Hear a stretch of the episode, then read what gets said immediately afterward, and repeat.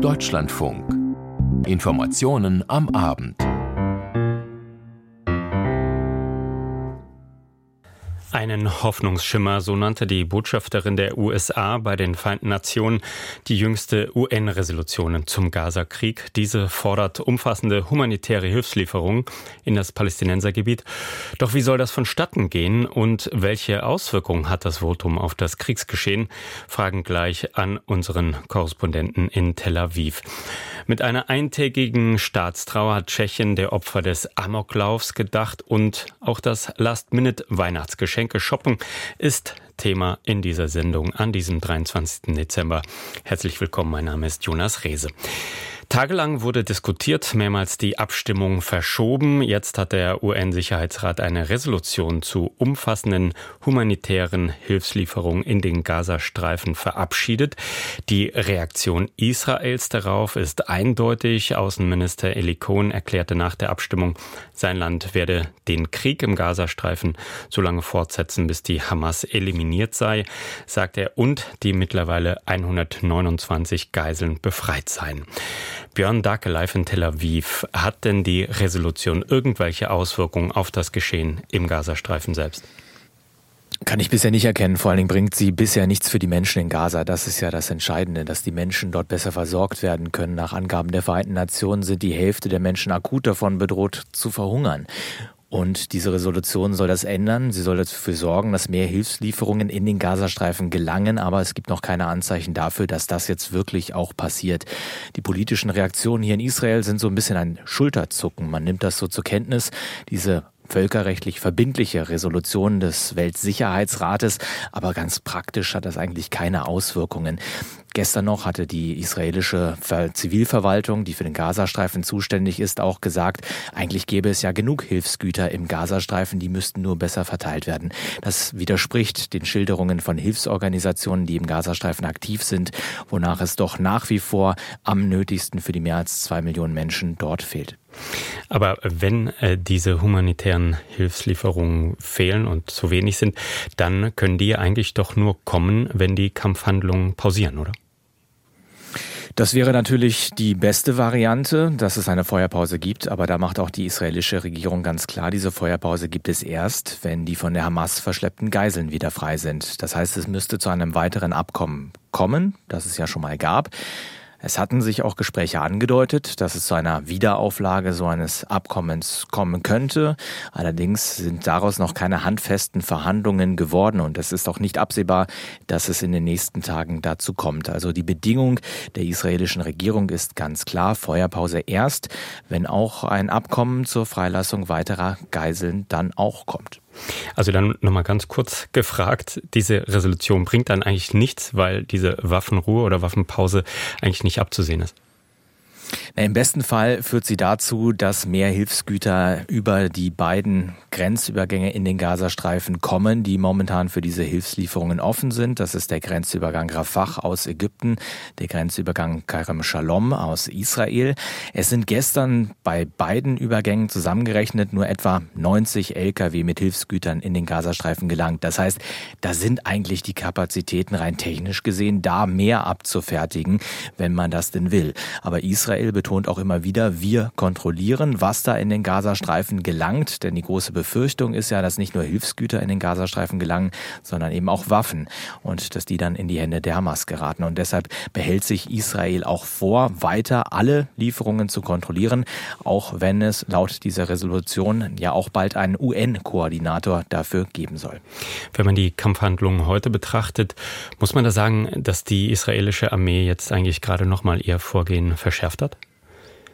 Das sieht so aus. Es gibt im ganzen Gazastreifen Luftangriffe. Nach Angaben des israelischen Militärs wurde da auch ein hochrangiger Funktionär der Hamas getötet, der für Waffennachschub der Terrororganisation sorgen sollte. Also es gibt praktisch im gesamten Gazastreifen Angriffe. Es gab auch wieder den Evakuierungsaufruf für mehrere Zehntausende Menschen, diesmal in der Mitte des Gazastreifens. Also es gibt eigentlich im gesamten Gazastreifen Angriffe aus der Luft durch die Panzer. Man sieht auch auf Videos, die die die israelische Armee veröffentlicht, wie dieser Häuserkampf abläuft. Man sieht da also bewaffnete israelische Soldaten, die da durch die Ruinen laufen, auch Scharfschützen, die sich da positionieren. Und man sieht auch immer wieder diese Treffer aus der Luft, wie also Hamas-Ziele von Flugzeugen bombardiert werden. Und das sehen wir eben nicht nur, wie auch häufig in den vergangenen Tagen, nur im Süden des Gazastreifens, sondern wirklich jetzt auch in der gesamten Breite des Küstengebietes, so dass man annehmen kann, dass die Kämpfe zumindest auf gleichbleibendem Niveau weiterlaufen oder sogar noch schwerer geworden sind. Schauen wir noch mal kurz auch in den Norden Israels, auch an der Grenze zum Libanon äh, ist es offenbar erneut zu gegenseitigen Angriffen gekommen. Wie fragil ist denn dort die Lage?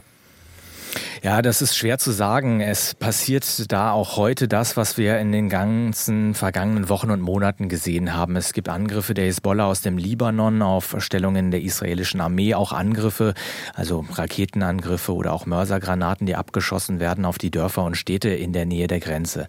Die sind allerdings seit vielen Wochen schon geräumt worden. Zehntausende Israelis können nicht in ihre Wohnungen dort zurück. Sie sind in Hotels anderswo in Israel untergebracht. Das ist auch etwas, was die israelische Regierung hier unter Druck setzt, dazu eine, eine Sicherheit auch zu sorgen. Es gibt diese gegenseitigen Angriffe. Die israelische Armee erwidert immer wieder das Feuer, aber es ist nicht absehbar, ob aus diesen einzelnen Provokationen wirklich größere Kampfhandlungen werden. Also noch ist das nicht absehbar, noch bleibt es bei diesem gegenseitigen Beschuss dort. Danke, Björn Darke, live aus Tel Aviv für diese aktuellen Beobachtungen und Einschätzungen.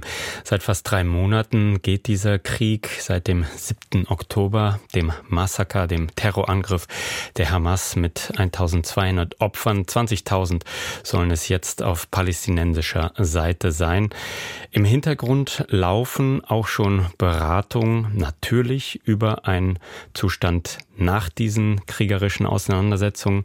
Das sagt zumindest der Nahostexperte Michael Lüders hier im Programm. Nur von Frieden sei auch bei diesen Beratungen auch nichts zu hören.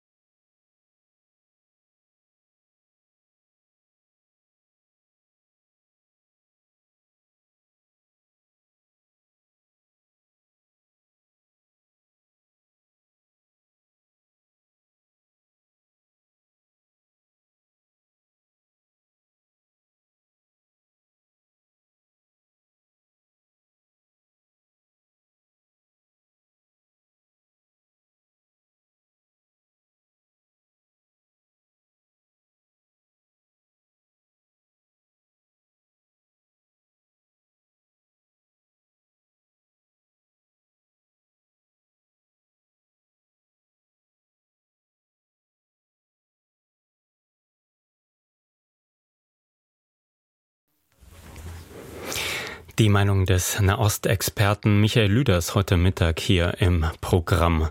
Sie hören die Informationen am Abend im Deutschlandfunk 18 Uhr, gleich 19 Minuten. Mit einer eintägigen Staatstrauer hat Tschechien kurz vor Weihnachten der Toten und Verletzten nach dem Schusswaffenangriff an der Prager Karls-Universität gedacht. Ein Student hatte am Donnerstag in der Philosophischen Fakultät in der Prager Innenstadt 14 Menschen getötet. Heute Mittag um 12 war eine Schweigeminute anberaumt und der zentrale Trauergottesdienst fand im Veitsdom in Prag statt. Dazu Kilian Kirchgessner.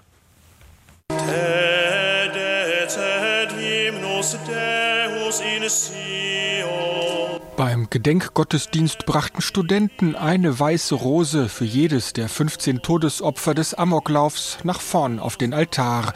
Die Messe im Prager St. Veitsdom, der größten Kirche in Tschechien, bildete den Mittelpunkt des Trauertags, der heute im Land herrscht. Die Predigt hielt Erzbischof Jan Graubener. Das Geschehen, das uns getroffen hat, nimmt uns den Atem und hinterlässt in uns viele Fragezeichen, die in die leere Stille unserer Herzen schreien, und wir finden keine Antwort auf sie. Der St. Veits-Dom in Prag war voll besetzt. Staatspräsident Petr Pavel war bei dem Gedenkgottesdienst dabei, Angehörige der Opfer und zahlreiche Prager, die ihre Anteilnahme bekunden wollten. Die Fürbitten trugen Studenten der Philosophischen Fakultät vor, Überlebende des Massakers wie diese Studentin. Wir beten für die an Körper und Seele Verletzten, die die Berührung des Bösen gespürt haben und nun mit den Folgen kämpfen, dass sie Heilung finden, vergeben können und Ruhe im Herzen finden. Um 12 Uhr läuteten in ganz Tschechien alle Glocken zum Beginn einer Schweigeminute. Überall im Land sind die öffentlichen Gebäude schwarz beflaggt und vor allen Universitäten in Tschechien sind Gedenkorte eingerichtet worden. Viele legen dort Kerzen oder Blumen im Gedenken an die Opfer nieder. Das tschechische Fernsehen hat sein Programm geändert. Es überträgt live von diesen Gedenkorten und aus dem Gottesdienst. In den Prager Krankenhäusern werden immer noch 25 teils schwer Verletzte vom Amoklauf behandelt behandelt. Die meisten von ihnen sind inzwischen außer Lebensgefahr, heißt es beim Rettungsdienst. Die Polizei gab bekannt, dass in Tschechien mehrere Personen festgenommen worden sind, die auf sozialen Medien ähnliche Taten angekündigt oder sich verherrlichend über den Amoklauf geäußert haben. Im ganzen Land werden öffentliche Gebäude und Plätze bis in den Januar hinein besonders stark bewacht, um Nachahmungstaten zu verhindern. Kilian Kirchgessner aus Prag. Das Deutschland-Ticket ein großer Erfolg. Zehn Millionen Menschen nutzen es und sie sollen es auch in Zukunft nutzen können, auch in Zeiten knapper Kassen. Die Finanzierung sei gesichert, sagt der Bundesverkehrsminister. Doch dem scheinen nicht alle seiner Kollegen im, in den Bundesländern zu trauen, denn aus dem Bundesfinanzministerium kommen dahingehend beunruhigende Äußerungen. Es will die Regionalisierungsmittel kürzen und davon Davon könnte auch über Umwege das Deutschlandticket betroffen sein. Volker Findhammer dazu. Es ist einer von vielen Hinweisen im Sparprogramm der Ampelkoalition, der bei den regionalen Verkehrsbetrieben und in den Bundesländern für Unruhe sorgt. Der Ansatz für die Regionalisierungsmittel im Haushalt soll um 350 Millionen Euro reduziert werden, heißt es da unter einem von vielen Spiegelstrichen. Diese Regionalisierungsmittel sind Finanzhilfen, die der Bund seit der Bahnreform Mitte der 90er Jahre den Bundesländern zur Finanzierung des Schienenpersonennahverkehrs zur Verfügung stellt. Denn ohne öffentliche Zuschüsse lässt sich ein funktionierendes Nahverkehrsnetz allenfalls in den Ballungszentren aufrechterhalten. Aber auch dort sind in aller Regel Zuschüsse notwendig. Mit der Einführung des Deutschlandtickets hat diese Unterstützung noch einmal ein besonderes Gewicht bekommen. Zehn Millionen Menschen nutzen das 49-Euro-Ticket inzwischen, aber gerade in ländlichen Regionen mit einem geringen ÖPNV-Angebot und wenig Kunden ist das ein Zuschussgeschäft für die Betreiber, also Kommunen, Kreise und Länder, die als Besteller fungieren, Linien planen und Bahn- oder Busunternehmen beauftragen, sofern sie keine Eigenbetriebe haben. Erst Anfang November hatte sich die Ministerpräsidentenkonferenz mit der Bundesregierung darauf verständigt, dass 700 Millionen Euro nicht abgerufener Finanzmittel aus diesem Jahr auf das kommende übertragen werden sollen, um die Finanzierung des Tickets im Jahr 2024 zu sichern.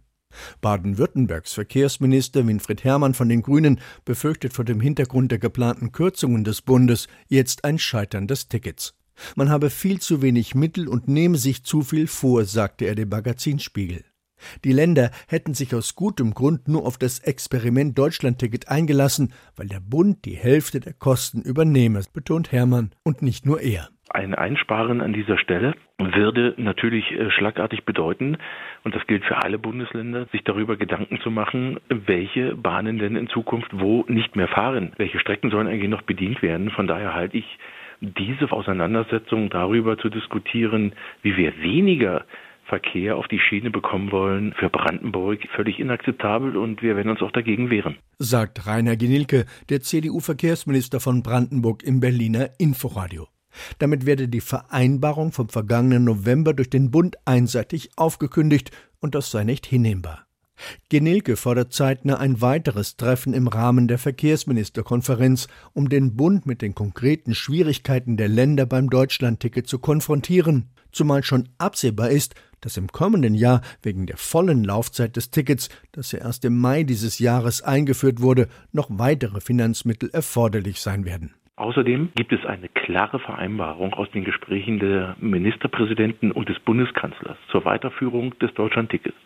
Und ich verlange natürlich von BMDV und übrigens auch vom Bundesfinanzminister, dass wir zu dem stehen, was miteinander verhandelt und besprochen worden ist. Erst vor wenigen Tagen wollte der Landkreis Stendal in Sachsen-Anhalt aus dem Deutschlandticket aussteigen, weil das in der strukturschwachen Region nicht dauerhaft zu finanzieren sei. Nur erneute Landeszuschüsse haben den Landkreis wohl zur Umkehr bewegt. Eine Preiserhöhung für das im Nahverkehr landesweit geltende Ticket wird inzwischen auch nicht mehr ausgeschlossen. Dabei hatte Verkehrsminister Volker Wissing während der Corona-Pandemie die Grundidee mit dem 9-Euro-Ticket eingeführt aber schon damals kamen Zweifel an der dauerhaften Finanzierung eines solchen Angebots auf. Allein das Deutschlandticket leidet auch an einer fehlenden Einheitlichkeit der Strukturen. So gibt es etwa in Baden-Württemberg 20 Verkehrsverbünde, teilweise nur so groß wie ein Landkreis. Das erschwert die Koordination und die Abstimmung ungemein und trägt sicherlich nicht zu einer günstigen Kostenstruktur im Nahverkehr bei. Die Sorge um das Deutschland-Ticket, Volker Fintermer war das. In der kommenden Woche wollen viele niedergelassene Ärzte ihre Praxen geschlossen halten. Sie wollen damit gegen die Gesundheitspolitik von Minister Lauterbach protestieren. Patientenschützer kritisieren den Zeitpunkt der geplanten Streiks. René Jacqueline Müller. Der Vorstand der Stiftung Patientenschutz Brüsch sagte der Rheinischen Post, selbst die Gewerkschaft deutscher Lokführer verzichte zwischen Weihnachten und Anfang des neuen Jahres auf Arbeitsniederlegungen. Deshalb sei es unverständlich, dass in Zeiten vieler Krankheit zu Praxisschließungen aufgerufen werde. Diese Aktion treffe vor allem die alten und schwachen Menschen. Denn auch der ärztliche Bereitschaftsdienst sei in dieser Zeit stark eingeschränkt. Brüsch kritisierte auch die Reaktion von Bundesgesundheitsminister Lauterbach auf den Streik. Dieser zeige keinerlei Initiative, die Aktion zu stoppen. Der Verband der niedergelassenen Ärzte hat vom 27. bis 29. Dezember zu Praxisschließungen aufgerufen. Jetzt erst recht oder jetzt erst recht nicht. Angesichts vieler Konflikte und Sorgen ist das Weihnachtsgeschäft in Deutschland nicht so richtig in Gang gekommen. Die meisten Einzelhändler sind bislang unzufrieden mit ihrem Weihnachtsumsatz. Hoffnung haben sie auf den heutigen Tag gelegt, die letzte Chance, um Weihnachtsgeschenke zu kaufen. Über die Last-Minute-Shopper eine Reportage von Thomas Wagner aus der Innenstadt aus Konstanz. Konstanz Fußgängerzone, ein eisiger Wind weht durch die Gassen. Ein Mann, Anfang 60, läuft mit seiner Pudelmütze mit einer Tüte voll kleiner Pakete von einem Geschäft zum anderen, wirkt entspannt. Ich gehe immer am letzten Tag. Ich finde es herrlich, weil es eigentlich stressfrei ist für mich. Ich finde es herrlich. Ich mag das, äh, nochmal so richtig durchzulaufen. Und ja, ich mag das eigentlich. Ich, ich äh, schaue ich immer ein bisschen die stressige Leute an und ich, ich mache es immer. Ich, normal mache ich es immer am Heiligabend sogar. Mhm. Gehe ich nochmal durch die Gassen und, und kaufe was ein und ich mag das, habe ich schon immer gemacht, das ist meine Tradition. Also ich schaue gerade Wollsocken an. Für mich. Also ich habe eigentlich alles. Mein Mann, der ist noch auf der Suche nach Geschenken. Ja, das ist traditionell. Für meinen Sohn muss ich noch was suchen und für meine Eltern. Und ich mache das eigentlich immer am letzten Tag vor Weihnachten, weil da ist eigentlich gar nicht so viel los, weil die meisten Waren eigentlich schon shoppen, oder? Allerdings, da ist doch etwas anders als beim Einkaufen vor Weihnachten in den vergangenen Jahren. Inflation, Signale wirtschaftlicher Unsicherheit. Ja, schon eher zögerlich. Man merkt das natürlich schon mit der Inflation. Ja, es ist alles teurer geworden, Salzöl und so. Weniger Heizöl, mehr Wollsocken. ja, genau. Eine Form der Kaufzurückhaltung, die sich viele Kundinnen und Kunden auferlegt haben. Geschenke kaufen schon, auch Zutaten für gutes Essen, aber ein bisschen weniger von allem. Peter Kolb, Inhaber eines Konstanzer Sportartikelladens. Also es ist ganz sicher so, dass, der, dass man im Konsum ein bisschen zurückhaltend ist. Ich meine, die Luxus einfach so zum Shoppen gehen, das wird schon eingeschränkt, das wird schon intelligent eingekauft. Wenn man was braucht, dann holt man es. Das bestätigt auch Sabine Hagmann vom Handelsverband Baden-Württemberg. Was wir auch sagen können, ist, dass dieses Weihnachtsgeschäft nicht an die Erfolge sozusagen des Weihnachtsgeschäfts äh, von 2019 heranreichen wird. Gründe dafür gäbe es zuhauf.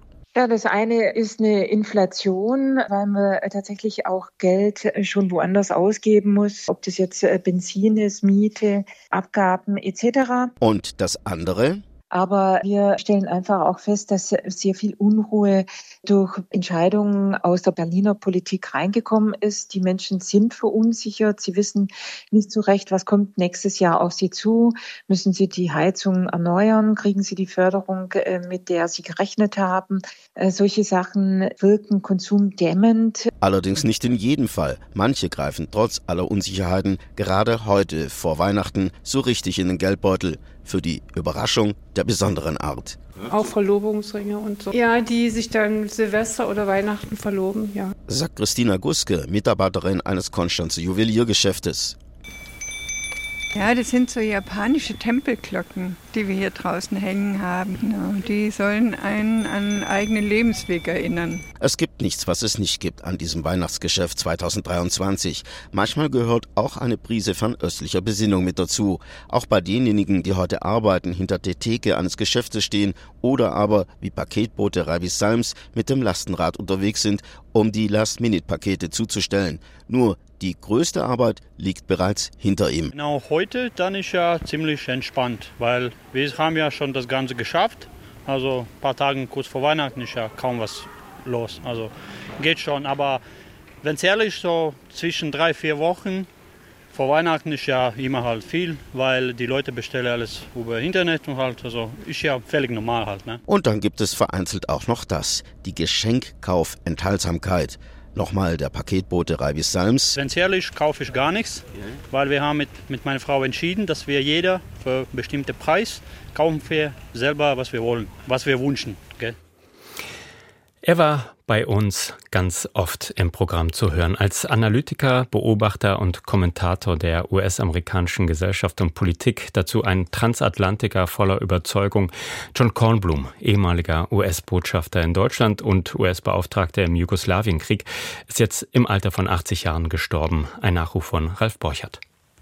Noch vor elf Monaten, Ende Januar, saß John Kornblum in Berlin im Fernsehstudio und analysierte im Phoenix-Interview Deutschland, in der ihm eigenen Mischung aus Selbstbewusstsein, Sachkenntnis und Lässigkeit. Deutschland in den 20. Jahrhundert oder jetzt 21. Jahrhundert hat sich mehr geändert, mehr gewandelt als fast jedes andere Land auf der Welt. Geboren 1943 in Detroit, lernte Kornblum die Bundesrepublik als junger Diplomat in Hamburg kennen. Dort hatte er am US-Konsulat seinen ersten Posten. Als ich ankam, Anfang 65, waren noch die alten Zeiten. Die Studentenbewegung gab es nicht. Die waren aber sehr brav. Das ist nichts von, von Revolutionären. Die waren immer noch sehr, sehr brav. Aber sie waren anders als die unmittelbare Nachkriegsgeneration, die wirklich nur ans Überleben gedacht haben. Er sei zwar gegen den Vietnamkrieg gewesen, aber nie Teil der 68er Bewegung, erzählte Kornblum. Dazu sei er zu streng erzogen worden. Ich habe es abgelehnt, wie, wie diese Radikalen sich verhalten haben. Und ich habe natürlich nie was Komisches geraucht oder ich habe nie in meinem Leben überhaupt geraucht. Die nächsten Posten brachten ihn als US-Diplomat nach Bonn, dann West-Berlin, wo Kornblum 1987 Präsident Ronald Reagan für dessen Rede am Brandenburger Tor den berühmten Satz ins Manuskript schrieb: Mr. Gorbatschow, tear down this wall. Herr Gorbatschow, reißen Sie diese Mauer nieder. Kornblum hatte nicht nur zuvor am Vier-Mächte-Abkommen für Berlin und am KSZE-Prozess mitgewirkt, gemeinsam mit seinem damaligen Chef Richard Holbrooke drängte er US-Präsident Bill Clinton Mitte der 90er Jahre auch zum militärischen Eingreifen der USA, um den Bosnienkrieg zu beenden. Begründung Die Europäer konnten es nicht. Tut mir leid, die konnten es nicht. Ein typischer Kornblum-Satz. John Kornblum hat zu Hause in den USA immer um Verständnis für Deutschland und die Europäer geworben, doch er hat auch umgekehrt nie ein Blatt vor den Mund genommen, wenn es um Kritik an Deutschland und Europa ging. Auch zum Thema Ukraine-Krieg, dass Bundeskanzler Olaf Scholz erst nach langen Debatten und dem Zugeständnis der USA selbst Abrams-Panzer zu liefern, deutsche Leopard-Panzer für die Ukraine freigab, nannte Kornblum im Phoenix-Interview typisch. Die Methode Scholz war fast ein, ein Bilderbuchbeispiel. Ich habe den Menschen in Washington das auch gesagt. Und ich habe gesagt, pass mal auf, ihr werdet am Ende ziemlichen Krach mit dem haben. Ich habe sogar zu den, ich darf das sagen, zu den Jake Sullivan gesagt, there are no heroes in Europe. Es gibt keine Helden in Europa und uh, man muss das durchboxen. Als in Deutschland die Forderung immer lauter wurde, mit Wladimir Putin zu verhandeln, statt der Ukraine weiter Waffen zu liefern, sagte Kornblum, Diplomatie könnte Ihnen mehrere Beispiele geben, funktioniert nur, nachdem der Boden sozusagen bereitet worden ist. Wenn ein Gegenpartner das Ziel hat, Krieg zu führen, dann nützt keine Diplomatie. Nach seiner Zeit als US-Botschafter war John Kornblum noch viele Jahre als Deutschlandchef einer Investmentbank in Berlin zu Hause. Nun ist Kornblum im Alter von 80 Jahren in Nashville im US-Bundesstaat Tennessee gestorben. Der Nachruf auf John Kornblum von Ralf Borchert und jetzt der harte Schnitt zum Sport. Marina Schweizer ist hier im Studio. Für wen gibt es denn heute noch überhaupt sportliche Wettbewerbe? Bei einem Klassiker-Event rund um Weihnachten, das ist die Darts-WM in London und da sind die deutschen Spieler bisher so erfolgreich wie nie. Heute ist der vierte Deutsche in Runde 3 eingezogen durch einen 3 zu 2 Sieg. Mats Nicholson berichtet. Riccardo Pietrezco ist in diesem Jahr zum ersten Mal bei der WM in London dabei, auch wenn das schwer zu glauben ist. So beeindruckend konzentriert und souverän tritt er auf. Gegner Ritz erzwang in einem spannenden Match einen Entscheidungssatz. Der psychologische Vorteil lag in diesem Moment klar beim Engländer. Riccardo Pietrezco aber gewann den letzten Satz glatt und wird nun mit seiner Familie Weihnachten in London verbringen. Vier Deutsche sind nach der Feiertagspause noch dabei. Das gab's noch nie. Im Gegensatz zu den drei anderen trifft Riccardo Pietrezco in seinem nächsten Duell aber auf einen der WM-Top-Favoriten, den Engländer Luke Humphreys. Der gewann in diesem Jahr mehrere große Turniere. Für die Dartspieler geht es erst am 27. Dezember weiter. Für den Fußball in England gibt es gar keine Pause. Zum zweiten Mal in der Geschichte der Premier League gibt es dieses Jahr selbst an Heiligabend ein Spiel. Das sorgt für Unmut, berichtet unsere Korrespondentin Christine Heuer. Vor 28 Jahren traten Leeds und Manchester United gegeneinander an in Elland Road an einem 24. Dezember. Nun also die Wiederholung. An Heiligabend spielt Chelsea gegen die Wolves um 13 Uhr Ortszeit im Molyneux Stadion in Wolverhampton. Gareth Roberts, walisischer Profifußballer im Ruhestand, ist fassungslos. So that's a Sunday when transport's not great anyway. And then it's Christmas Eve when transport tends to finish early and things like that. Roberts und tausende Fans der beiden Vereine gehen aus gutem Grund auf die Barrikaden. Natürlich wären sie Heiligabend gern bei der Familie gewesen, aber drängender ist die Frage, wie sie zum Spiel kommen sollen. An Weihnachten geht im öffentlichen Verkehr in Großbritannien so gut wie nichts. Manche Bahnhöfe werden gleich ganz geschlossen. Und was fährt, gehorcht an diesem 24.12. auch noch dem ausgedünnten Sonntagsfahrplan. Damit hält sich Chelsea-Fan Charlie Patrick nicht lange auf. Auf seinem YouTube-Kanal Chelsea Fan TV spricht er als Blue Brother Klartext. Charlie Patrick hat den Hauptschuldigen in der Premier League ausgemacht. Warum, fragt er, setzen sie ein Spiel an Heiligabend an? Why? What, what, what, why? Other than obviously money, because the Premier League love money. Es geht tatsächlich ums Geld, genauer um die Werbeeinnahmen, die Sky Sports sich von der Fernsehübertragung verspricht. Und die dem Kanal entgangen wären, hätte das Spiel, wie ursprünglich geplant, am Samstag, dem 23. Dezember um 15 Uhr stattgefunden. Denn dann schlägt in Großbritannien und nur hier die Stunde des Football Blackout. An Samstagen zwischen Viertel vor drei und Viertel nach fünf dürfen keine Nationalligaspiele im Fernsehen gezeigt werden. Das ist seit den 60er Jahren die eherne Regel im Vereinigten Königreich. Und der Grund, warum das Spiel Chelsea gegen die Wolves um einen Tag auf Heiligabend verschoben wurde. Vermarktung bis zum Abwinken, das fürchten auch die Gegner einer europäischen Super League im Fußball. Nach einem wegweisenden Gerichtsurteil haben die Macher dieser Konkurrenz Europapokal diese Woche ein neues Konzept vorgestellt. Einer von ihnen ist der Deutsche Bernd Reichert. Ihn habe ich gefragt, wie sollen sich die Clubs aus den nationalen Ligen denn dafür qualifizieren? Es wird zu Beginn ein Kriterium erstellt werden und das werden in letzter Instanz die Clubs diesen Wettbewerb konstituieren entscheiden. Eben nicht alles aus Nyon vorgeschrieben bekommen, sondern selbstbestimmt sich Regeln und Statuten setzen, genauso wie sie es in Deutschland in der DFL machen. Und die werden sagen, unser Kriterium für Zugang ist ein Leistungsprinzip, ein Index, der transparent und objektiv auf den Leistungen der letzten Jahre beruht, um diese 64 Teams, die den Wettbewerb eröffnen, zu definieren. Das längere Interview gibt's gleich in Sport am Samstag und auch eines mit der Vereinsvorständin Heike Acker über die Special Olympic World Games und ihre Auswirkungen auf die Vereine. Wer Inklusion will, findet einen Weg. Wer sie nicht will, findet Ausreden. Das ist das, was ich leider, leider, leider nach den Weltspielen auch wieder bitterlich erfahren musste. Eine Unterstützung in finanzieller Hinsicht ist nicht in Sicht. Also das, was wir an Gelder bekommen, sind Spendengelder, die wir akquirieren. Die ganze Arbeit bleibt bei den Ehrenamtlichen. Und das ganze Gespräch nach 19.10 Uhr hier im Deutschlandfunk. Danke für den Sport. Das waren die Informationen am Abend mit Marina Schweizer und Jonas Rehse. Danke für Ihr Interesse und bis bald.